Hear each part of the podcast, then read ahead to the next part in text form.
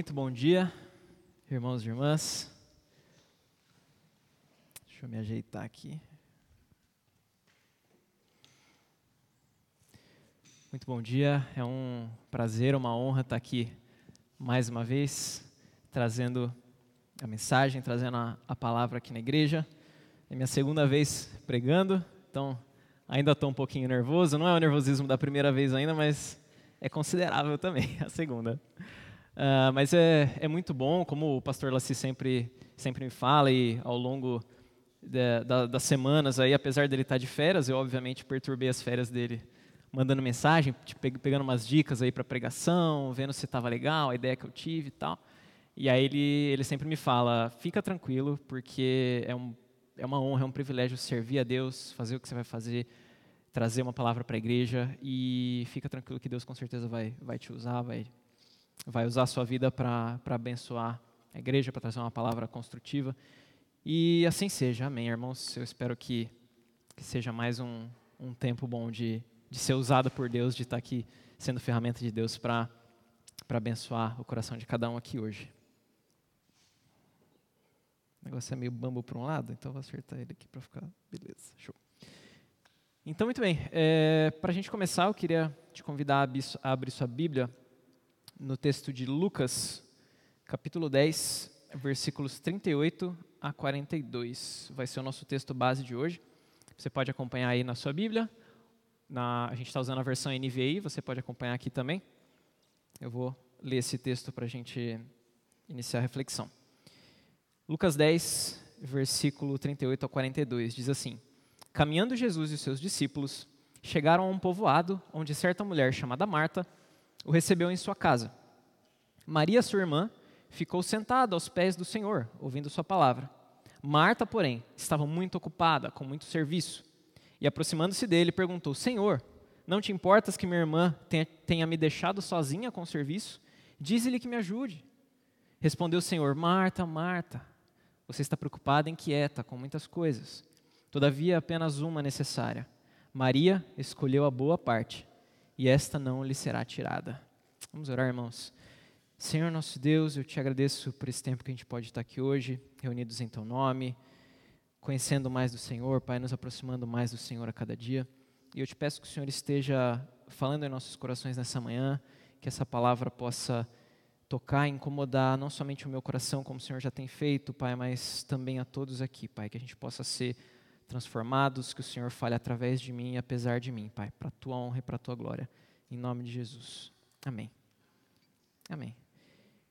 Irmãos, esse texto é muito legal, é um texto simples, um texto de poucos versículos, em que o autor, Lucas, ele resume talvez muita coisa em em, em palavras simples, em, em, frases simples, em frases pequenas. A gente não tem uma grande história, como muitas vezes a gente vê, uma história narrada com tantos detalhes tal. Esse, essa passagem aqui é muito curtinha, mas traz muitas reflexões interessantes. E só para trazer uma, uma ilustração, para a gente mergulhar um pouco mais depois no texto, é, como muitos sabem, eu estou noivo daquela maravilhosa senhorita ali atrás, de cabelos cacheados, lindos, Letícia. E nós estamos correndo atrás, naturalmente, dos preparativos do casamento. E esses preparativos são muito bons, assim, é muito gostoso fazer isso juntos e correr atrás dessas coisas e, e imaginar como será o grande dia do nosso casamento, que a gente sonhou por tanto tempo. Mas também traz muitas preocupações e muitas coisas para fazer. Dá bastante trabalho planejar um casamento. E a gente muitas vezes se pega atribulado com isso. É, para começar, por exemplo, a gente a gente logo uma das primeiras coisas que a gente foi atrás foi uma cerimonialista para ajudar a gente em todo o processo. E a gente contratou uma moça super, super é, profissional, assim, atenciosa, uma moça cristã também, é, que entende o nosso propósito de casamento, a nossa visão. E ela tem acompanhado a gente e desde o começo, assim, ela passou para a gente uma, uma, um checklist, né, uma lista de coisas que a gente tinha que fazer, bem organizadinha, assim, por mês. Então, ah, 12 meses antes do casamento, vocês vão fazer isso, isso, isso, isso. 11 meses antes, isso, isso, isso. 10 meses, tal. E assim, todo mês até a semana antes do casamento tem coisa no checklist, no dia do casamento tem coisa no checklist. Então é engraçado, assim, a gente, quando a gente foi, foi começar, a gente noivou, foi começar a correr atrás dessas coisas, a gente viu aquela lista gigantesca que tinha, tipo, 10, 15 coisas por mês para fazer. Eu falei, meu Deus, é muita coisa. Eu fiquei impressionado. Tinha coisa ali que a gente não fazia nem ideia, que a gente tinha que ver. Iluminação. A gente, pô, mas tem que contratar iluminação? Não faz parte da decoração já isso? Por que, eu tenho que ver iluminação separada? A gente foi ver, sei lá, eu fiquei impressionado. A quantidade de vezes que está na lista que ela tem que provar o vestido de noiva. Tá lá, dez meses antes do casamento, escolher o vestido de noiva. É, nove meses antes, provar o vestido de noiva. Oito meses antes, provar o vestido de noiva. De novo, provar o vestido de noiva. Tem umas dez vezes assim. Provar, testar, mandar ajustar, não sei o quê. Tem que provar dez vezes uma roupa para saber que tá boa a roupa. Eu não me conformo com isso, mas tudo bem. E muitas coisas assim. A gente tem que marcar médico, tem que contratar um milhão de fornecedor diferente, tem que fazer caixinha de, de, de convite dos padrinhos, preparar um monte de coisa. É uma loucura, assim, a gente fica meio, meu Deus, janeiro deu um desespero, assim, quando a gente virou o ano, a gente foi olhar o checklist de janeiro, teve metade do checklist a gente jogou para os outros meses, assim, a gente não ia dar conta. A gente falou, ah, não, vamos, vamos se comprometer a ver isso, isso e isso em janeiro. O resto pode ser em fevereiro, em março, a gente distribui parcelado aí. E, e falando em parcelado, a segunda coisa que preocupa a gente são as finanças. Assim, graças a Deus a gente tem uma situação muito tranquila de não precisar se preocupar tanto, assim, Deus nos abençoou verdadeiramente assim com, com essa questão. Mas a gente ao mesmo tempo fica como dois adultos que estão tentando ser responsáveis, né? A gente fica preocupado, a gente tenta economizar, a gente pede um desconto aqui, pede um desconto ali. Tem até uma estratégia de tipo pedir desconto aos poucos para o fornecedor. Então primeiro você vê, ah, mas se eu tirar essa coisinha aqui, dá, dá para dar um desconto? Ele não, beleza, pode dar um desconto. Ah, mas e se também a gente fizer de outro jeito aqui resumido, porque é domingo e tal, vai ser domingo, domingo não tem muita procura. Dá para dar mais um descontinho por ser domingo? Não, dá para dar um desconto. E se pagar à vista, dá para dar mais desconto? Aí eu vou chorando todos os descontos que eu posso assim, essa parte ela deixa comigo porque ela não gosta muito, mas a gente faz dá certo e, e assim, a gente fica às vezes um pouco ansioso, nossa, a gente está gastando muito, cara, casamento é caro. A gente tinha já essa, essa noção prévia que todo mundo fala, mas agora a gente está vendo real, quanto é caro contratar qualquer coisa para o casamento. Tipo, não tem nada mais barato que mil reais. Você vai, ah, vou contratar uma toalha para a mesa, que mil reais, tipo, no mínimo, assim. Daí para mais. E, então isso acaba deixando a gente um pouco ansioso, um pouco preocupado também. E acho que o ápice assim, das coisas que estão deixando a gente um pouco ansioso é o clima do dia da festa. O clima, o tempo. Porque a gente fica pensando, mas meu Deus, e se chover? Tem um, um casal de amigos meus, que muitos conhecem aqui também, que se casaram um pouco mais de um ano atrás. E eu lembro, eu tive que chegar junto com alguns amigos um pouco mais cedo, no dia do casamento deles. E a gente estava ajudando ali com algumas coisas. E eu lembro muito bem que, assim, desde a hora que a gente chegou, e desde manhã, o dia todo, tava esse tempo assim, ó, só que pior. Mais nublado, mais com a cara de chove não chove, assim. E a gente chegou lá antes, a gente estava com o noivo o tempo todo, assim, ajudando algumas coisas. E a gente foi vendo, tipo, a gente que não era o noivo nem a noiva, a gente ficou preocupado. Falei, meu Deus, será que vai chover? Será que não vai chover? Aí os músicos chegaram, o técnico de som chegou. Aí o técnico de som chegou pra gente, pro noivo assim, e perguntou, mas e aí, onde é que a gente vai montar isso aqui? Vai ser nesse espaço aberto que vocês querem? Mas olha o tempo de chuva. Se começar a cair uma gota aqui, eu vou ter que recolher tudo, não dá. E, e aí a gente viu assim, tipo, ficou naquele tempo, chegou a chuviscar um pouquinho, depois parou. E a gente ficou junto com o noivo ali, tendo aquela ansiedade de, meu Deus, o que, que vai acontecer? E eles queriam fazer no espaço aberto, no espaço bonito. É, e a gente foi se preocupando com isso junto com eles. No final deu tudo certo, graças a Deus, não choveu, a gente conseguiu fazer no aberto. Mas assim, a cara do técnico de som, quando o noivo bateu o pé e falou, não, vai ser no aberto. O cara falou, hum, tá bom, mas se começar, se cair uma gota aqui, eu recolho tudo e para a festa. Aí falou, não, tá bom. E deu certo, graças a Deus, o casamento foi lindo. Mas assim, eu vi o quanto preocupante é isso. E agora eu começo a pensar isso no nosso casamento.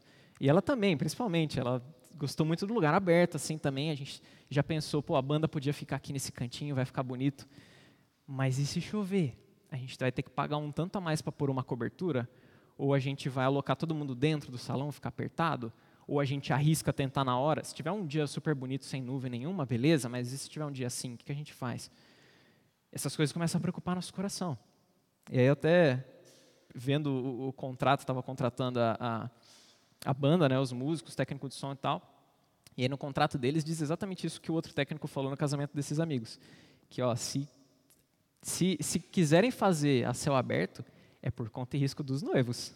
E se começar a chover, a banda tem o direito de parar a festa, aonde tiver, para recolher as coisas, levar para um local coberto e eles têm um tempo de uma hora para fazer isso. Então a gente fica pensando, pô, se acontecer, a gente vai ter que esperar eles recolherem tudo, parar a festa no meio, e ainda se queimar algum equipamento deles lá por causa da chuva, é culpa nossa, obviamente. E a gente tem que arcar com, com o custo. Essas coisas vão preocupando o nosso coração, esse planejamento, essas coisas para fazer, as finanças, tudo vai deixando a gente bem atribulado. Isso acontece muito no dia a dia, com tantas coisas que a gente faz.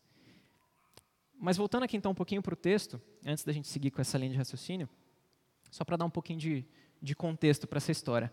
No versículo anterior, em, no capítulo anterior, desculpa, em Lucas capítulo 9, versículo 51, diz o seguinte: Aproximando-se o tempo em que, ele, em que seria levado ao céu, Jesus partiu resolutamente em direção a Jerusalém. Então, Jesus já estava ali iniciando essa trajetória para Jerusalém. Ele já tinha falado com seus discípulos nas passagens anteriores que ele seria rejeitado pelos líderes religiosos, que ele seria traído, que ele seria entregue nas mãos dos homens, morto e que ressuscitaria no terceiro dia.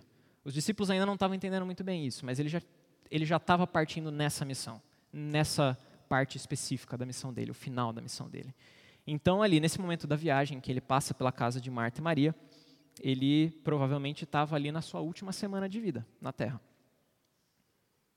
Os discípulos estavam com dificuldade de entender, mas Jesus já sabia para onde ele estava indo, ele já sabia que ele tinha pouco tempo ali.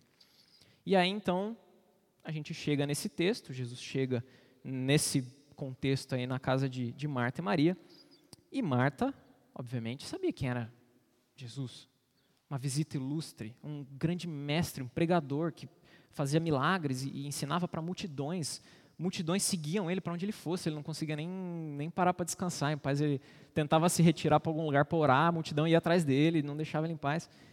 Então era assim, ele, ele tinha uma, um reconhecimento, já uma fama, todo mundo sabia quem era Jesus. E Marta, obviamente, queria servir bem. Ela, ela tinha boas intenções, ela estava preocupada ali com, com servir o mestre, com agradar aquela visita, em ser uma boa anfitriã.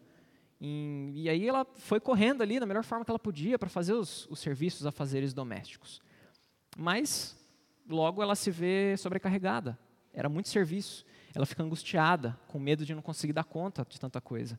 Com raiva da sua irmã, porque não estava ajudando.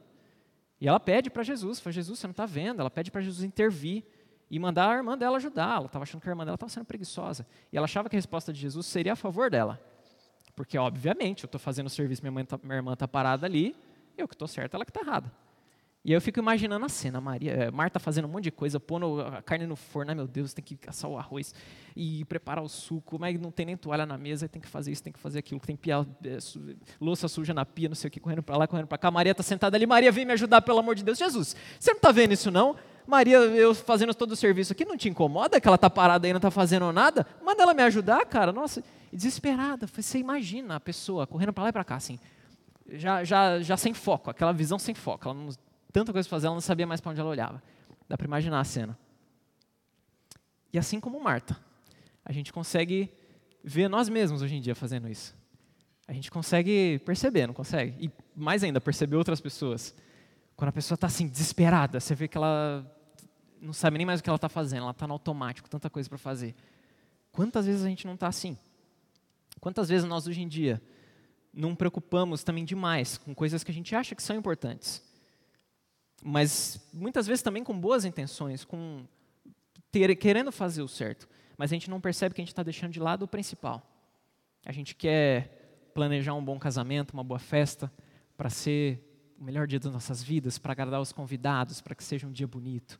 A gente quer estudar e, e nos preparar é, profissionalmente, para ter um bom currículo, para conseguir um bom emprego, a gente quer fazer um grande projeto para também crescer na empresa, para que o chefe reconheça o nosso trabalho, a gente quer cuidar bem das pessoas que a gente ama, fazer boas ações para agradarmos as pessoas, para sermos amados, para sermos reconhecidos.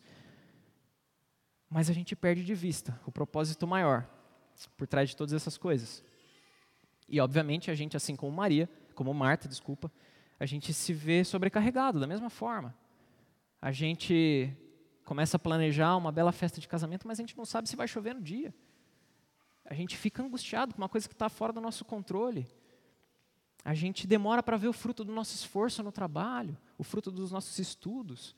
Vai tentar aprender um idioma, demora cinco anos para você conseguir começar a ter uma mínima fluência na língua. Você demora para ver o, o fruto daquilo. Às vezes a gente não encontra alguém que nos apoie no que a gente está querendo fazer, no que a gente está determinado a fazer. A gente tem que fazer aquilo sozinho, às vezes contra a indicação das outras pessoas. A gente nos frustra, a gente fica frustrado de não ser reconhecidos. A gente tenta fazer algo bom, tenta agradar e muitas vezes a gente não é reconhecido, a gente não é valorizado. E a gente fica frustrado com isso. Como que ninguém está vendo o meu mérito, o meu esforço, o meu trabalho? Mas e Maria? Enquanto Marta estava assim, que nem a gente, preocupada, angustiada, sem ver resultado nas coisas, sobrecarregada, que, que Maria estava fazendo? Maria certamente também tinha suas preocupações. Maria certamente não era negligente. Ela também queria agradar o mestre, ela também queria fazer o melhor para aquele grande mestre que estava chegando, para o mestre Jesus. Mas ela percebe que o que ela tem de mais valioso para oferecer para Jesus não é o serviço, é o tempo e a atenção dela. E é isso que ela escolhe. Ela escolhe priorizar esse relacionamento com Jesus e ouvir Jesus com devoção. Ela não fala nada, ela senta, ela vai até Jesus, senta aos pés de Jesus e fica ouvindo ele, fica absorvendo ele, fica dando atenção, dedicando o tempo dela para Jesus. E qual é a reação de Jesus diante disso, diante de Marta e Maria? Frente ao questionamento de Marta, Jesus enxerga o coração de Marta, ou às vezes não precisava nem enxergar o coração, bastava enxergar ela desesperada, louca, que nem eu tentei encenar aqui, correndo para um lado e para o outro, dá para ver que a pessoa está afobada, está angustiada. Jesus vê isso e ao invés de concordar com Marta, como ela estava esperando, ao invés de também repreender ela rispidamente, como a gente vê em filmes, alguém muito desesperado, outro pega, chacoalha pelo ombro, dá um tapa na cara, assim, acorda mulher, oxe, para com isso, relaxa, calma. Jesus não faz isso.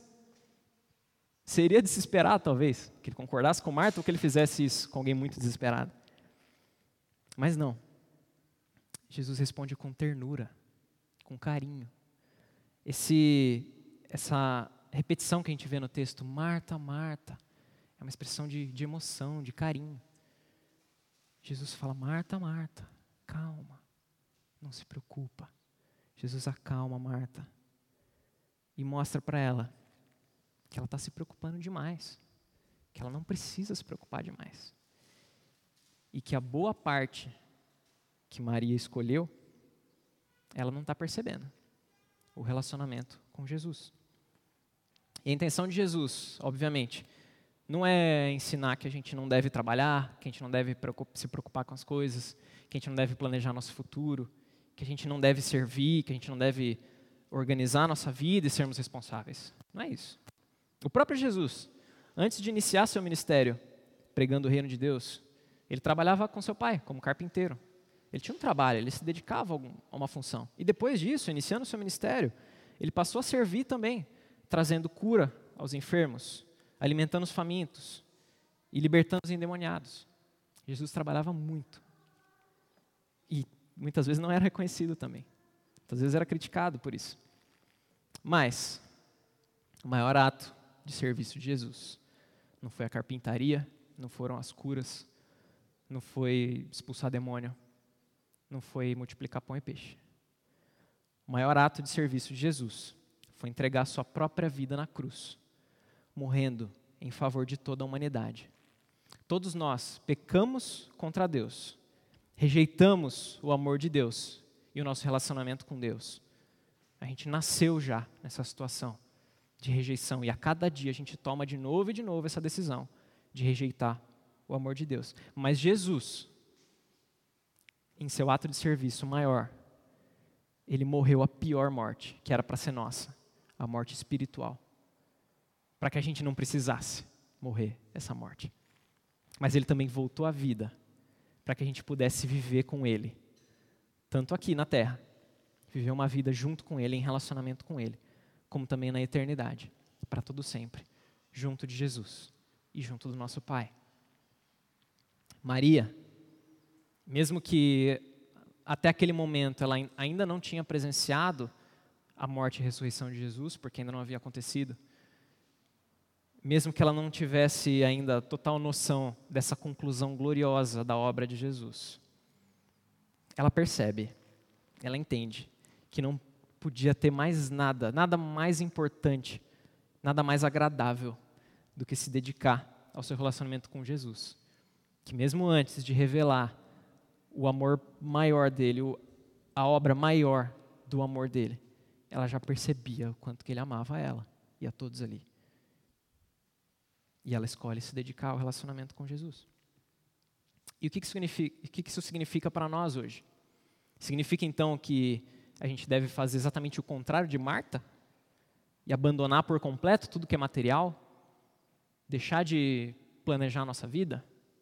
Deixar de cuidar bem de quem nós amamos e servir ao próximo? Será que a gente deveria parar de nos preocupar com o futuro e deixar a vida nos levar? Como diria o poeta contemporâneo Zeca Pagodinho? Certamente que não.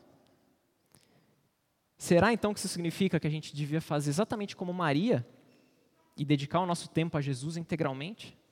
Ler a Bíblia em constância e orar o tempo todo?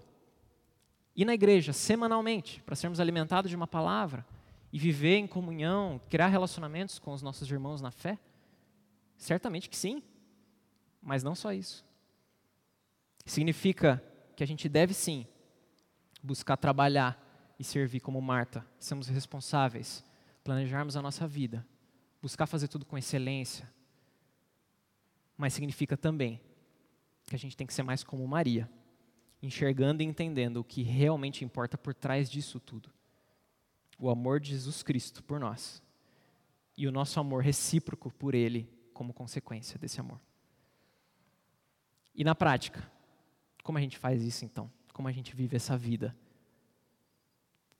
A gente deve sim fazer planos para o futuro e sermos responsáveis, mas ao mesmo tempo descansando em Deus, sabendo que é Ele quem responde às nossas orações, confirma nossos planos e nos guia em amor. Provérbios 16, versículo 1, o rei Salomão diz o seguinte: Ao homem pertencem os planos do coração, mas do Senhor vem a resposta da língua.